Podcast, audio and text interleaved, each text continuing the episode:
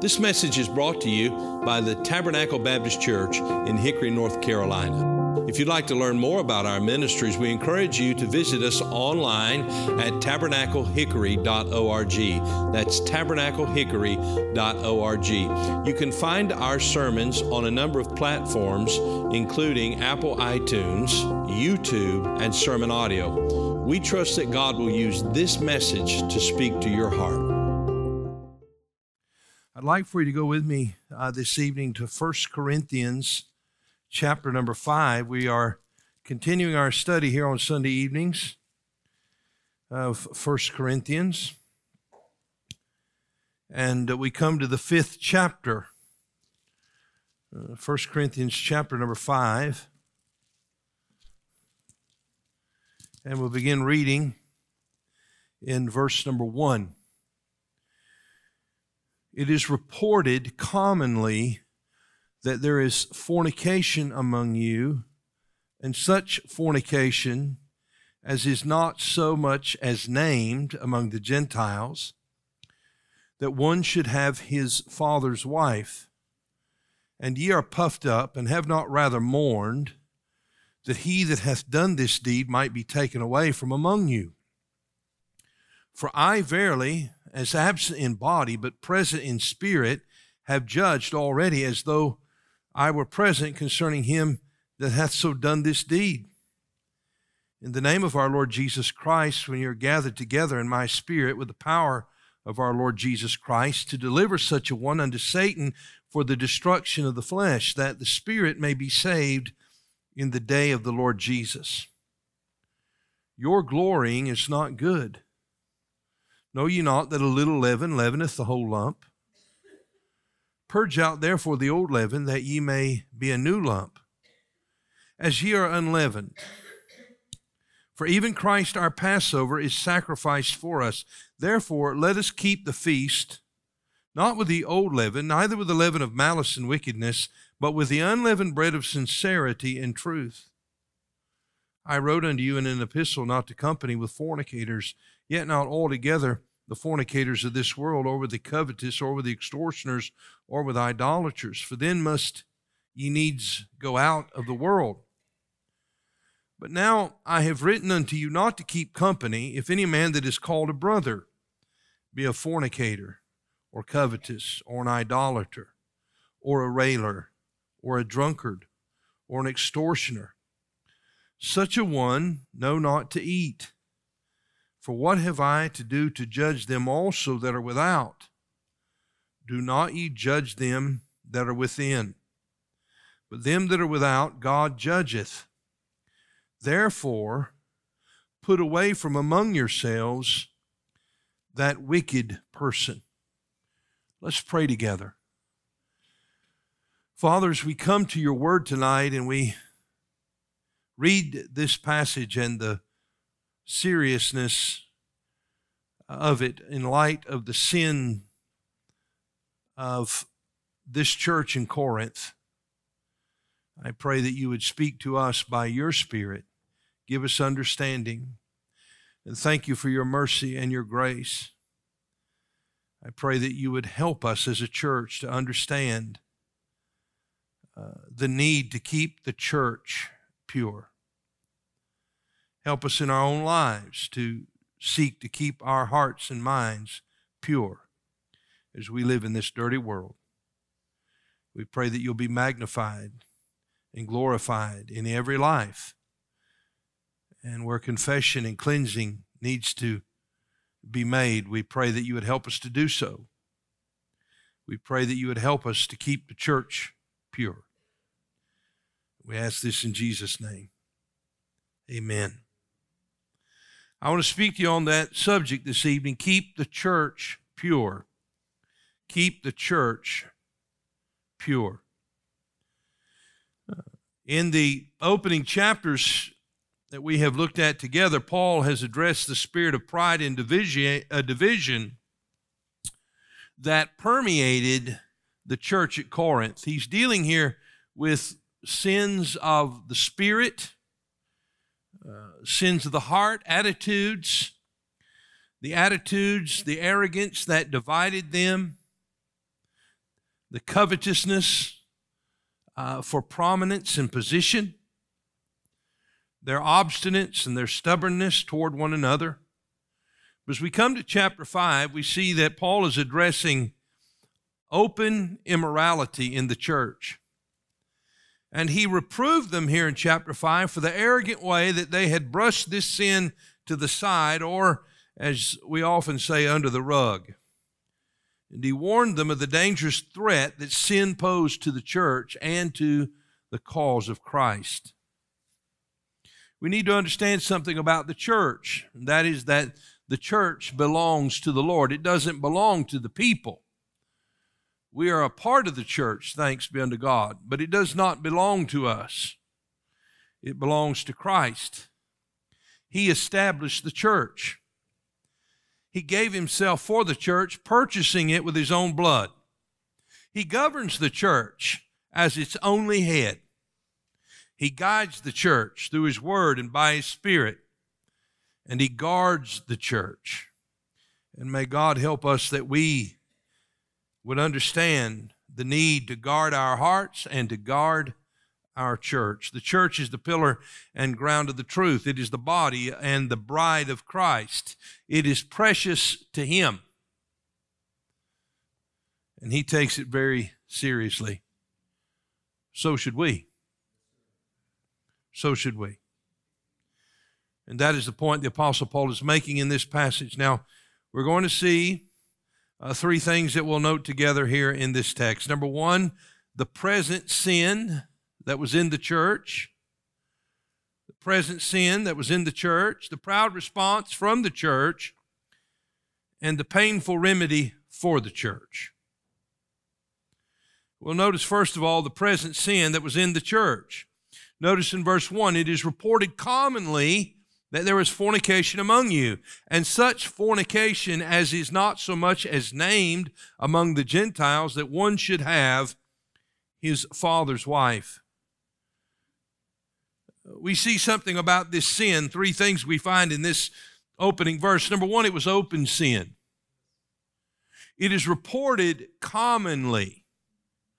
That means it was known, not just by a few people in the church, but by all the people in the church. But not only was it known commonly in the church, it was known commonly in the community, in the city of Corinth. It was open sin.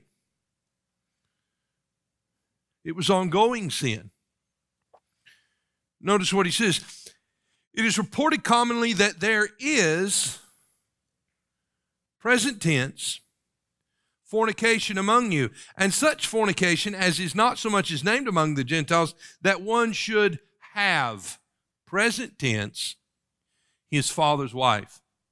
This sin was open and it was ongoing. It was happening before them. It was known and it was ongoing.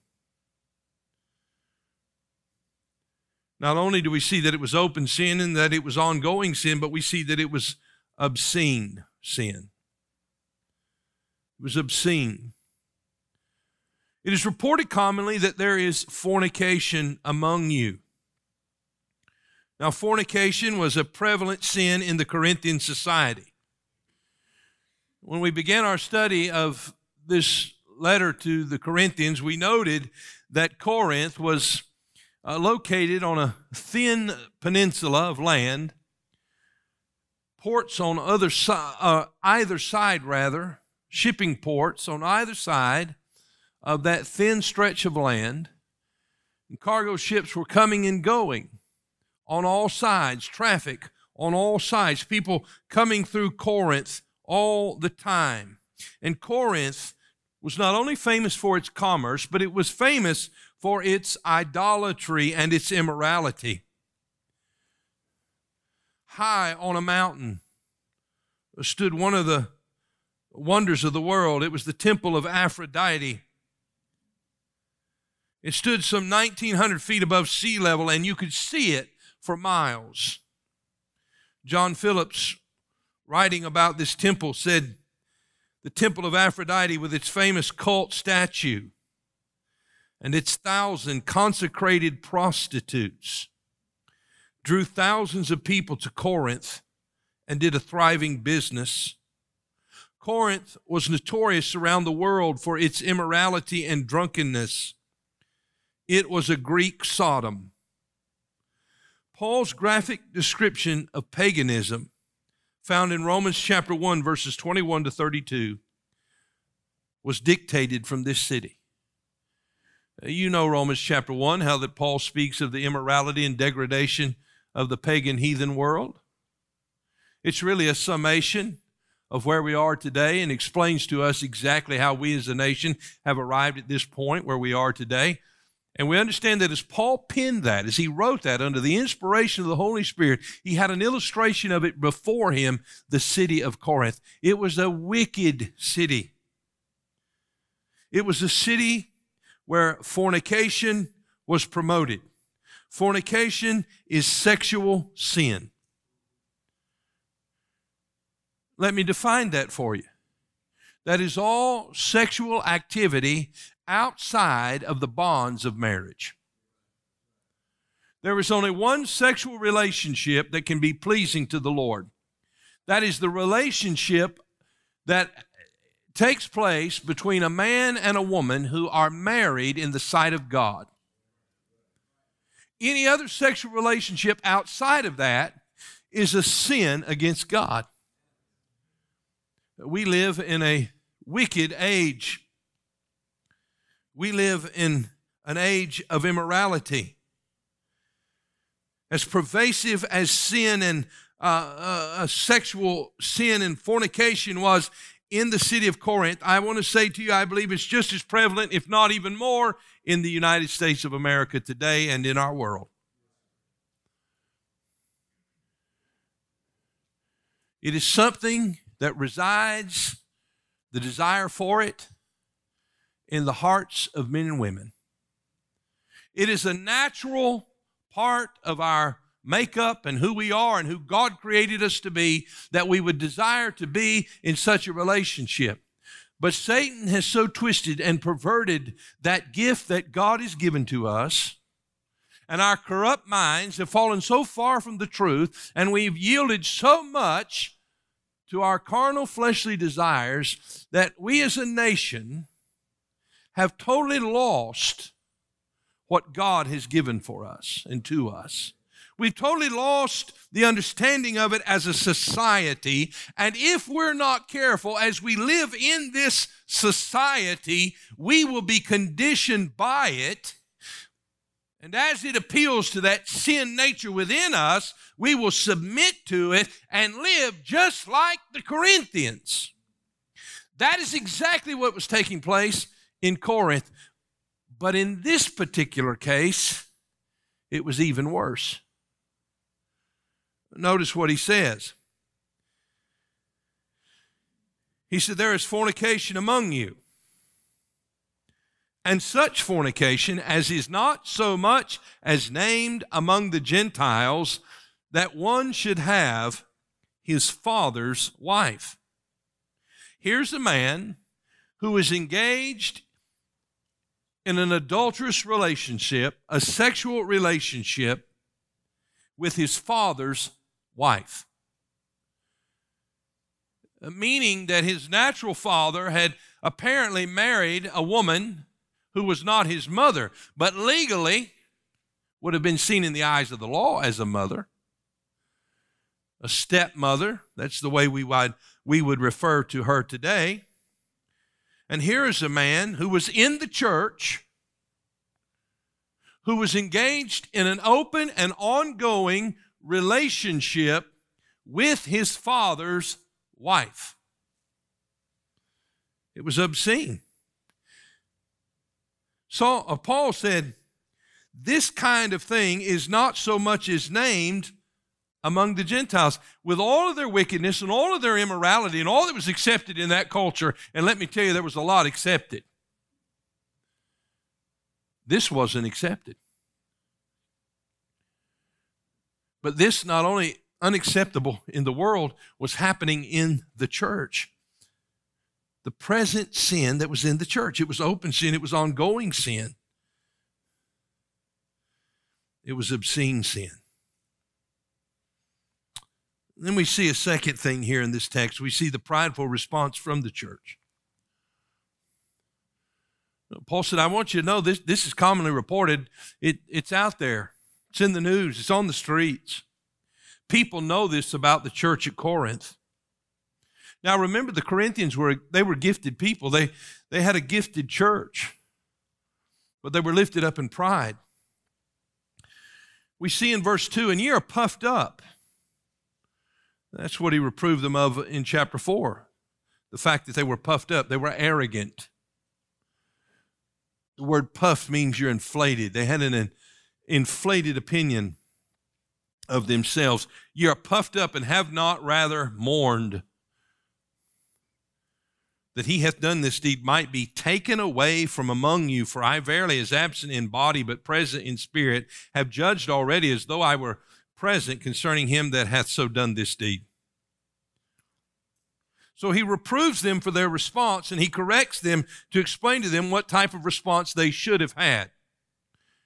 First of all, he says they were puffed up, they were arrogant, they responded in a proud manner. They did not respond in humility. John MacArthur, in his commentary on 1 Corinthians, writes this He said, The church arrogantly followed her own feelings and rationalizations rather than God's word and found herself ignoring and perhaps even justifying flagrant sin in her midst. You see, we live in an age where when people are confronted with sin, they just simply say, Well, that's your truth. It's not my truth. Let me tell you what my truth is. Who are you to judge me? I can do what I want to do. I have liberty. Well, you can say, well, listen, let me help you. Let me explain to you what the Bible says. And this is the Word of God, and this is what God has said in His Word. And there are people today, sadly, to say it, who were raised in Bible believing, Bible preaching churches, but have somehow listened to the lies of this culture and been deceived in their own hearts, who would now say, hey, that's not really applicable to me. I can do what I want to do. And they can find all kinds of messengers out here who will echo that same message and help them understand, although it's not true, that make them think that they're okay. And the Corinthians said, hey, wait a minute, we, we got it going on here. Yeah, I heard what Brother so and so's doing. Maybe he had a position in the church. Maybe he was connected to a family in the church. Nobody wanted to offend them. And so they said, Well, you know, I mean, listen, come on now. We're living in Corinth. They were arrogant. Paul said, Wait a minute, you, you shouldn't be arrogant. You should be mourning like a death has occurred. That, the, that he has, that has done this deed might be taken away from among you. He shouldn't be celebrated. He shouldn't be congratulated. He, he shouldn't even be in the meeting. He should be removed. Can't you hear the objections being raised? Paul, that doesn't sound very loving. I mean, aren't we to be loving? Aren't we to be? I mean, isn't this the place where people can, you know, have their needs met? And yes, it is. Aren't, aren't we supposed to be loving? Yes. Aren't we supposed to be forgiving? Yes. But aren't we supposed to be holy also? Yes. You see, if you're a parent, you understand that discipline is not inconsistent with love.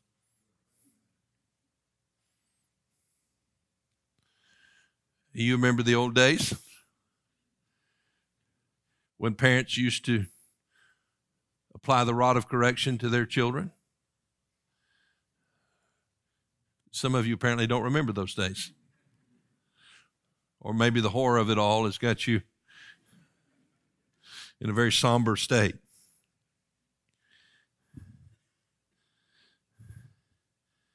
And your parents would say, I'm doing this because I what? I love you. Didn't seem like it though, did it? You see, they got to us little monsters to keep us from growing up and becoming big monsters. And they corrected us. And the Lord corrects his own because he loves them. Hebrews 12, 6. For whom the Lord loveth, he chasteneth and scourgeth and scourgeth and scourgeth every son whom he receiveth. There are times when you and I need correction and chastening, and the Lord administers it. And in this situation, he is administering it through the authority of the local New Testament church. So we see the Lord disciplines his church because he loves them. And we will practice discipline in our church if we love our brothers and sisters in the Lord and if we truly love him. Others would say, Paul, you're going to hurt the church. I mean, if you do this, you're going to hurt the church, you know. Man, I mean, it's going to, word's going to get out. People are going to get their feelings. I mean, this is not going to be good. That's the way we think. I mean, let's be honest with ourselves. You're going to run people off. No one's going to want to attend here anymore. You're going to kill the church. Well, I wonder what they thought in Acts chapter 5. You remember Ananias and Sapphira? They sold their possession, their land, and they they made pretense of it. Now, they didn't have to do this, but they did it they, they, they wanted everyone to think that they were giving all of the proceeds to the church. They didn't have to do that. They didn't have to sell their land and they didn't have to give the proceeds to the church. But many were doing that. They sold their land and gave the proceeds to the church and for the approval of men and the accolades of people, and because of the pride of their own hearts, they wanted the church to believe that they had given it all. They were puffed up. And Ananias came in, and Peter questioned him about it. In verse 3, Peter said, Ananias, why has Satan filled thine heart to lie to the Holy Ghost? Keep back part of the price of the land. Whiles it remained, was it not in thine own hand? And after it was sold, was it not in thine own power? Why hast thou conceived this thing in thine heart? Thou hast not lied unto men, but unto God. You see, it's bigger than just lying to men here, Ananias. You've lied to God.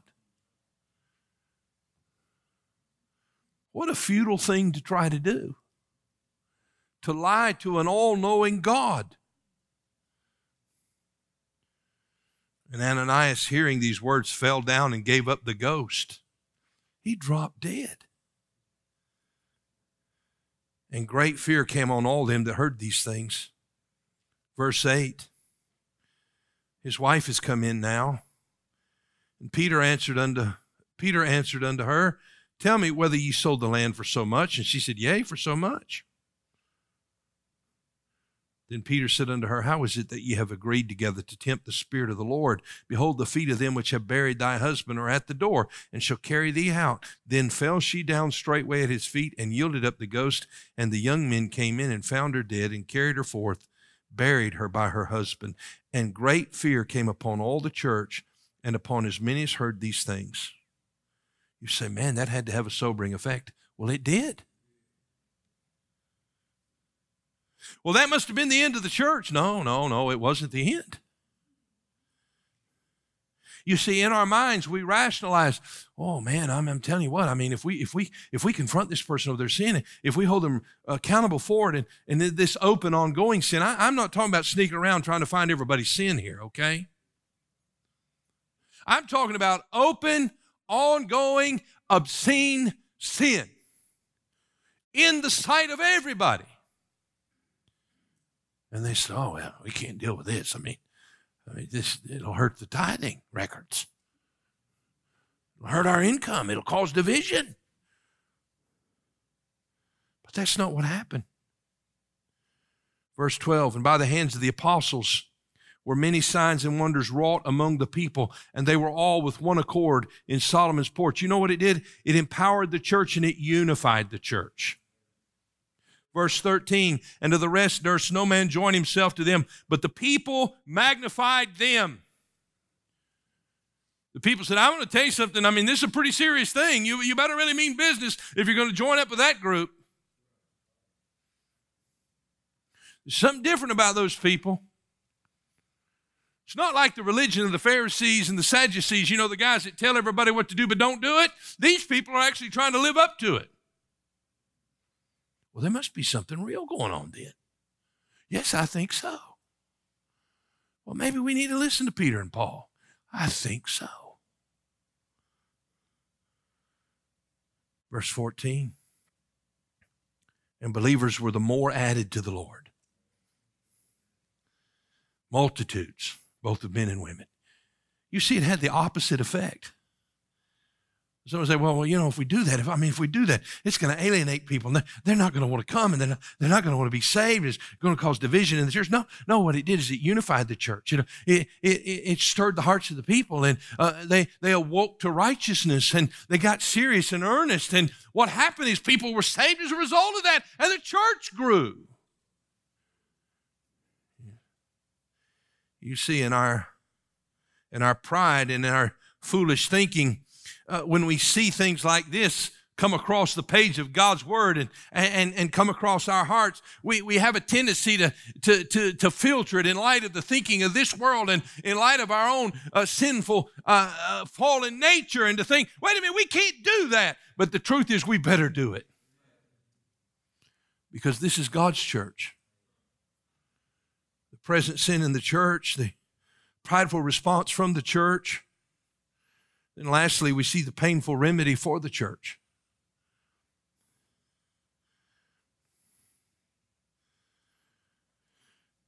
The other day, my grandson had fallen and he had scraped his knee in uh, another place somewhere. and my wife was going to put some of uh, her healing balm on him. He's encountered the healing balm, the kind that burns. But this was not the kind that burns. This happened to be, in this instance, the kind that soothes. But you need the kind that burns. The kind that burns removes the infection and cleans the wound and keeps the wound from getting worse I watched him mourn and lament as my wife moved closer to him with the healing balm. And I thought, this isn't going to hurt. But you couldn't convince him of it. You know, healing is painful. It's painful. And there's a painful remedy for the church. Now, we see it in, in three divisions, and I will give them to you and we'll be done. First of all, a clear command. Clear command. In the name of our Lord Jesus Christ, when you're gathered together and my spirit with the power of our Lord Jesus Christ. Why are you gathering? Well, you're gathering in the name of Christ. And you're gathering together, and He is present. And when He is present, His power is there. When you gather, notice this in verse 5 to deliver such a one unto Satan for the destruction of the flesh, that the spirit may be saved in the day of the Lord Jesus. Now that sounds pretty radical. What are we going to do? We're going to we're going to just pick him up, carry him out and say, "Here you go, devil, you can have it." We're going to call the devil up and say, "Come get him." What is he saying here? He's saying you're going to remove him from the fellowship of the church. Now remember, this sin is open and ongoing and obscene. That's important for us to distinguish. We'll look at that in just a moment. This is not a guy who's messed up and having a struggle. This is a guy who won't listen to anybody and who is continuing in his sin, and he thinks it's perfectly okay for him to do whatever he wants to do. So this clear command comes remove him from fellowship of the church. He will then be removed from the protection that we enjoy in the house of God. This building is not the house of God. It's an auditorium where we meet, but it does have a roof. And this roof protects us uh, from storms and from cold weather and, and different things like that. The heat of the sun beating down on us at times. We are protected because we have a roof. When you get out under, from underneath that roof of protection, underneath that umbrella of God's protection, under the protection of God's people and His fellowship, then you are out in the world. Do you know who the God of this world is? The devil. And when you're outside the protection of God's hand and God's people and God's blessing, then you are open to the attacks of Satan. Paul is saying you deliver him over, you remove him from the fellowship of the church. Now, you may have some questions right here, and I'm going to try to answer them, but bear with me. I'll try to answer them in just a moment. And what may happen to him if he continues unrepentant in his sin is that he may suffer the destruction of the flesh, the ravages of sin in his body, in his mind, in his heart ultimately to the point it may claim his life. What a dreadful thing. But there's some good news. Because if he was a Christian, though his body could be destroyed, his soul will be saved.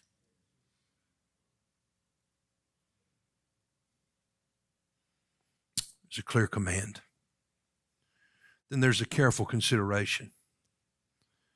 Something we need to think about here. Verse 6 Your glorying is not good. Your puffed up attitude, your arrogance. Oh, that's not that bad. I mean, we got liberty. We, you know, come on, come on. Don't tell me that's sin. That's the culture we live in.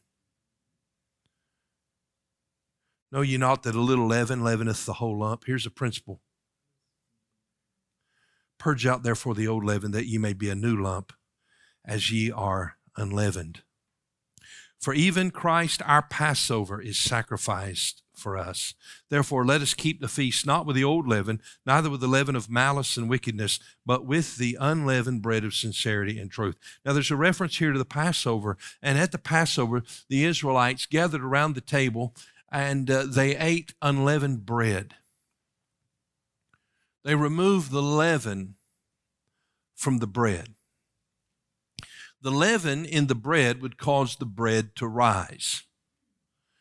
Before they would make or bake, rather, the, the, the dough, before they would bake the bread, they would take a pinch of the dough and stick it in water, and that leaven in that water, that dough would begin to ferment, and they would use that to spread that into other mixtures of dough to make sure that the bread would rise. It became a symbol of sin and its influence. Just a little leaven can leaven the whole lump. Just a little sin that we allow in our lives, and we do like to pet our sin, can leaven the whole lump.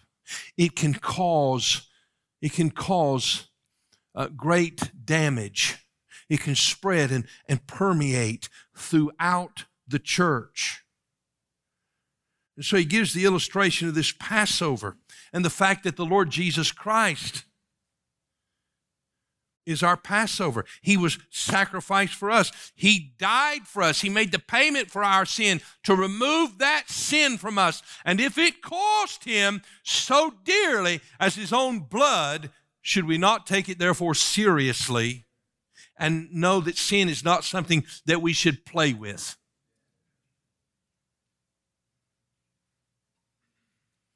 And so he said, remove it. There's a careful consideration.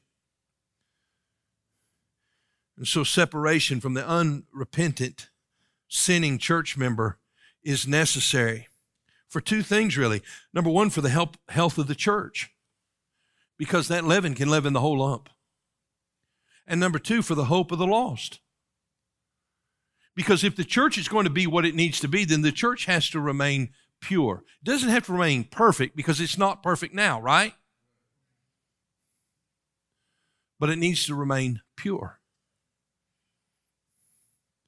Paul would write to them in 2 Corinthians 12 in verse number 20.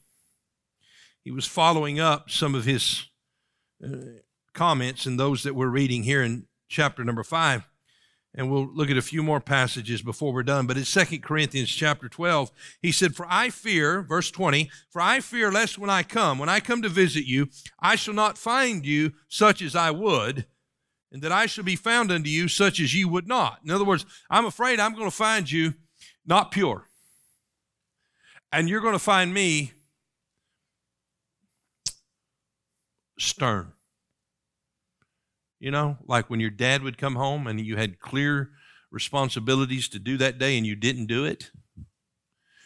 And then he came in the house and you hadn't you hadn't done what you were supposed to do. You remember that look? Yeah. I shall be found unto you such as you would not, lest there be debates. Here's the problems he's, he's, he's anticipating. There'll be debates, there'll be envyings, there'll be wraths, strifes, backbitings, whisperings, swellings, swellings, person against person, puffed up, tumults.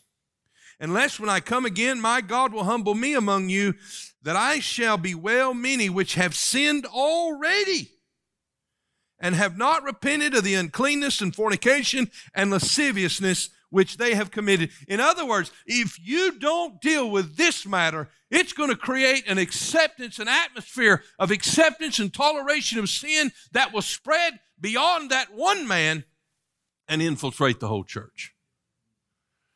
And The next time I come, it's going to be heartbreaking. You see, as the world has tried to be, or excuse me, as the church, in an effort to make its message more palatable, more acceptable to the world, has become more like the world and has accepted more of the philosophy and indoctrination of the world, it has become more corrupt and unclean and therefore has lost its power and its purity. And God wants his people to live in purity. Now, you and I know what a struggle that is, right? Do you struggle with purity? In your heart, in your mind, purity of motive, purity of thought, purity of heart, purity of mouth, and what you say? You see, we will surely sin because our flesh resists the Spirit. Paul said, I don't want to do it, but I, I do it. I do the things I don't want to do, the sinful things. Then he said, and, and, and the things I know I, I should do, I, I, I don't do them.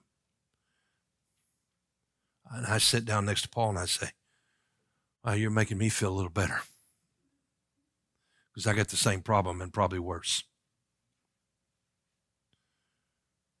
But I'm glad to know that when I sin, I have an advocate with the Father, Jesus Christ the righteous. And if we sin, if we confess our sin, you see, here's the thing that the man wouldn't do in verse number one he wouldn't confess it. And nobody in the church wanted to mess with him or talk to him about it. But had he simply confessed it, do you know what would have happened? He would have been cleansed of it and forgiven. If we confess our sin, He is faithful and just to do what? To forgive us our sin and to cleanse us. All, including the ongoing, open, obscene sin of this man of all unrighteousness. Cleansing stream, I see, I see. I see, and oh, it cleanses me. Yes, praise the Lord. It cleanses me. I get dirty in this world. I'm going to tell you right now, I get dirty it, and so do you. We need the cleansing stream. The priests would go to that laver and they would wash themselves, washing their hands and washing their feet every moment, every day. We need to be at the laver, at the altar, in the presence of Jesus, confessing our sin, keeping short accounts with God and He will cleanse and forgive.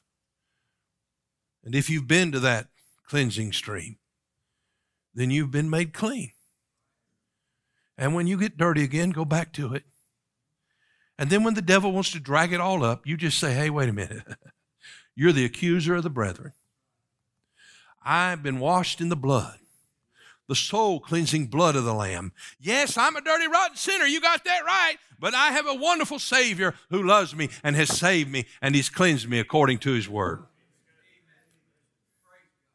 Now, you say, well, I, tell you what, this message, I mean, I don't even know if I ought to be here tonight after hearing this. Well, if you've got open, unconfessed, ongoing sin in your life, then you need to confess it and you need to get clean. No matter how big it is, no matter how small it is, you need to do that. And Jesus Christ will cleanse you. You see, as I said, we don't have to be perfect, but we do need to strive to be pure. Then lastly, we see there's a critical, a critical, critical, excuse me, I can't speak English tonight. Pray for me. A critical clarification. a critical clarification. Verse 9 I wrote unto you in an epistle not to company with fornicators. In other words, don't get mixed, don't have that in your congregation. I, I, I don't want to shock you tonight, but there are fornicators here. And such were what? Some of you. There are forgiven fornicators in our church. He who looks at a man to or excuse me, he who looks at a woman and lusts after her in his heart hath committed what? Adultery with her already, right? I, I'm not going to take a poll, but I, I doubt we could find a man who hasn't violated that principle. Such were some of you. He's saying, but if it's open, if it's ongoing, if they're unrepentant and they're in the church, then you need to remove them from the fellowship and you do not need to have company with them. Now he gives this clarification. Yet not altogether the fornicators of this world, or with the covetous, or extortioners, or with idolaters, for then must ye needs go out of the world.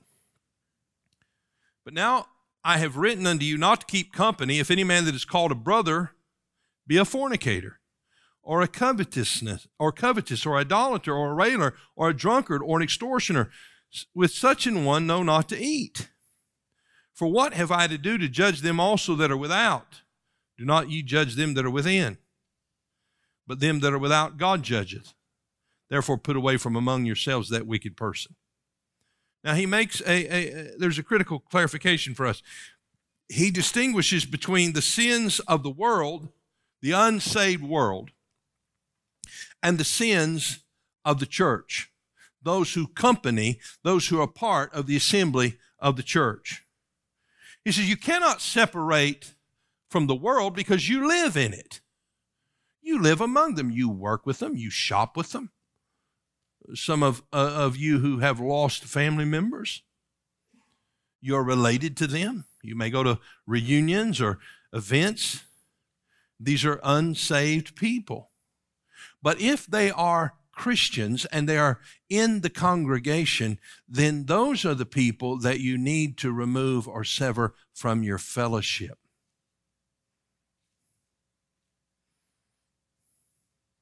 That's the clarification. Now, when we when we when we do this, we have to understand what the purpose of this is. Go with me to Matthew chapter 18, would you? We'll just have a few more references to look at, and then we'll be through. Matthew chapter number 18. The Lord Jesus Christ established the church, and here he's dealing with this matter of discipline in the church. In Matthew chapter 18 and verse number 15, he says, Moreover, if thy brother shall trespass against thee, go and tell him his fault between thee and him alone. so if somebody does you wrong, how should you handle it? Tell your best friend.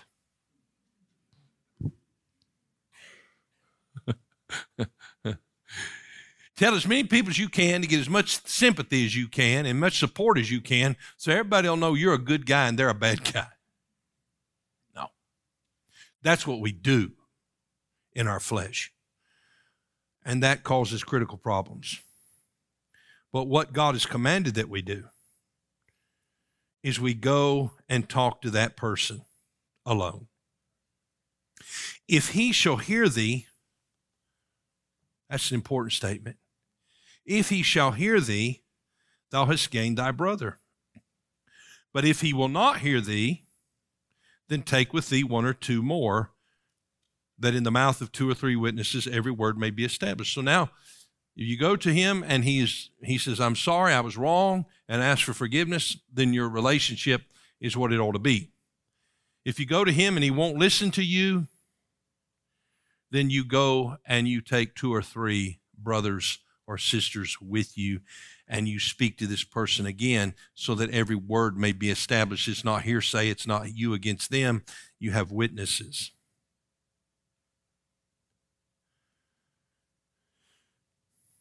Verse 17, and if he shall neglect to hear them, tell it unto the church. You see, here there are stages before we ever get to turning him out, delivering him over to the devil. There are stages in this process where we are seeking reconciliation, where we are seeking repentance and restoration. Verse 17, and if he shall neglect to hear them, tell it to the church. Then it becomes an open thing that the church must deal with. But if he neglect to hear the church, he won't hear the person he's offended. He won't hear the two or three witnesses that are there. And now he will not hear the church. He will not submit to the authority of the local New Testament church, the authority of Christ and his word. He will not submit to that. Once you have got to that stage, let him be unto thee as a heathen man and a publican. In other words, you count him almost as, as, a, as, as one who is outside the family of God. And, and you do not fellowship, you do not include him in to the, the fabric of the ministry of the local New Testament church. He's removed. And why are you doing that? You're doing that so that he will understand the seriousness of his sin and so that he will have an opportunity to repent. Because if you do not do that, he continues in it. He is lifted up in pride, and there is no place for repentance. Uh, Paul writes concerning his instruction here in 1 Corinthians 5. He, he writes of it again in 2 Corinthians. Will you turn there? I'm wrapping up. You say, Pastor, you've been telling us that for quite a while now. I really am. I'm trying to hurry. 2 Corinthians 4, 2, 2 Corinthians 2, verse 4. For out of much affliction and anguish of heart I wrote unto you with many tears. Not that you should be grieved, but that you might know the love which I have more abundantly unto you. Paul said, I, am not mad when I write these words. I, I'm writing to you with a broken heart. If a church is to administer discipline, it should do so with a broken heart, not with a bad attitude. But if any have caused grief, he hath not grieved me. But in part that I may not overcharge you all, sufficient to such a man is this punishment which was inflicted of many, so that contrariwise you ought rather to forgive him and comfort him, lest perhaps such a one should be swallowed up with overmuch sorrow. Wherefore I beseech you that ye would confirm your love toward him For to this end also did I write, that I might know the proof of you, whether ye be obedient in all things. To whom ye forgive anything, I forgive also. For if I forgave anything to whom I forgave it, for your sakes forgave I it in the person of Christ. Lest Satan should get an advantage of us, for we're not ignorant of his devices. Paul is saying to them, when you administer this discipline, do so in love. Do it with a broken heart, do it with tears. In 2 Corinthians chapter 7 and verse 8, he writes again concerning this topic. For though I made you sorry with a letter, I do not repent, though I did repent. In other words, I, I don't regret it. I, I, I, don't wish I hadn't written it. I, I had to write it. God gave it to me. He said, For I perceive that the same epistle hath made you sorry, though it were but for a season. In other words, when they got this news about this brother and his sin, it, it, it made them sorrowful. Verse 9 Now I rejoice not that ye were made sorry, but that ye sorrowed to repentance. For ye were made sorry after a godly manner. The sorrow that they were confronted with. Now, remember, Paul's not writing to this man, he's writing to the church concerning this man and the response to him and his sin. And he's reproving them for their arrogant attitude, for their disregard for the truth that God had given them. And he's saying, when you were confronted with that, when you were made sorry, you sorrowed to repentance. For ye were made sorry after a godly manner, that ye might receive damage by us in nothing. Now, notice verse 10 For godly sorrow worketh repentance to salvation not to be repented of. You see, when we have a godly sorrow, not a worldly sorrow, here's what a worldly sorrow says get me out of this trouble, change my situation. A godly sorrow says, I have violated the law of God, the truth of God. I've broken the heart of God. I've brought reproach upon the name of God, and I am sorry for that. That works genuine, godly repentance. But this repentance that says, well, you know, I got caught and yeah, I'm in trouble and you know, I just want out of trouble. And we all get that, right? I mean, we all get that way. That's worldly sorrow. So he says in verse 10, for godly sorrow worketh repentance to salvation, not to be repented of. You see, when I get worldly sorrow, after, after uh, the consequences smolder down, I can go right back and do the same thing. But when I have godly sorrow, I may go back and do the same thing, but I'm just not going to jump right back into it so easily. And maybe not at all because I've repented. Verse 11 For behold, this self same thing that ye sorrowed after a godly sort. What carefulness it wrought in you, yea, a clearing of yourselves, yea, what indignation, yea, what fear, yea, what vehement desire, yea, what zeal, yea, what revenge. In all things ye have approved yourselves to be clear in this matter. In other words, you got pretty serious about this. You examined your heart. You examined your motives. You made sure that you made the right steps.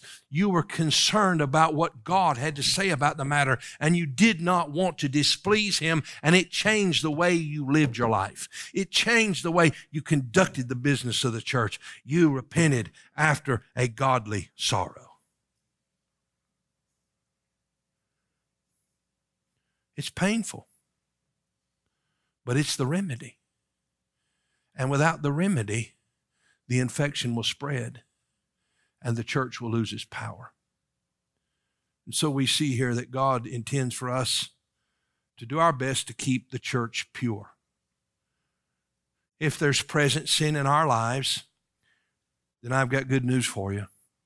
You can confess it, and He will forgive you, and He will cleanse you. So tonight, if God is speaking to you about your own sin, I want to encourage you to come and make it right. If you have a response like this church had, one of pride that says, "Now wait a minute, now wait a minute," honestly, um, that that that that doesn't apply to me, and and and you know I can do what I want to, and I have liberty in Christ. Then then you need to confess that arrogant spirit.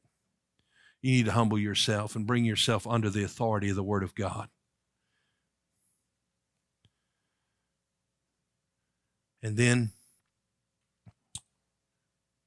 follow God's plan for a remedy for the church. A clear command, a careful consideration, and a critical clarification. Let's pray together. Thank you for listening to this message from Tabernacle Baptist Church. We pray that God has used His Word to speak to your heart today. If you'd like to learn more about the ministries of Tabernacle Baptist Church, you can go to our website, tabernaclehickory.org.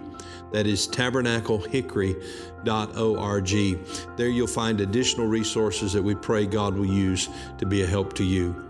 If the Lord should lead you to partner with us or make a donation online, you'll find a link provided on the website at tabernaclehickory.org. May God bless you and thank you for listening.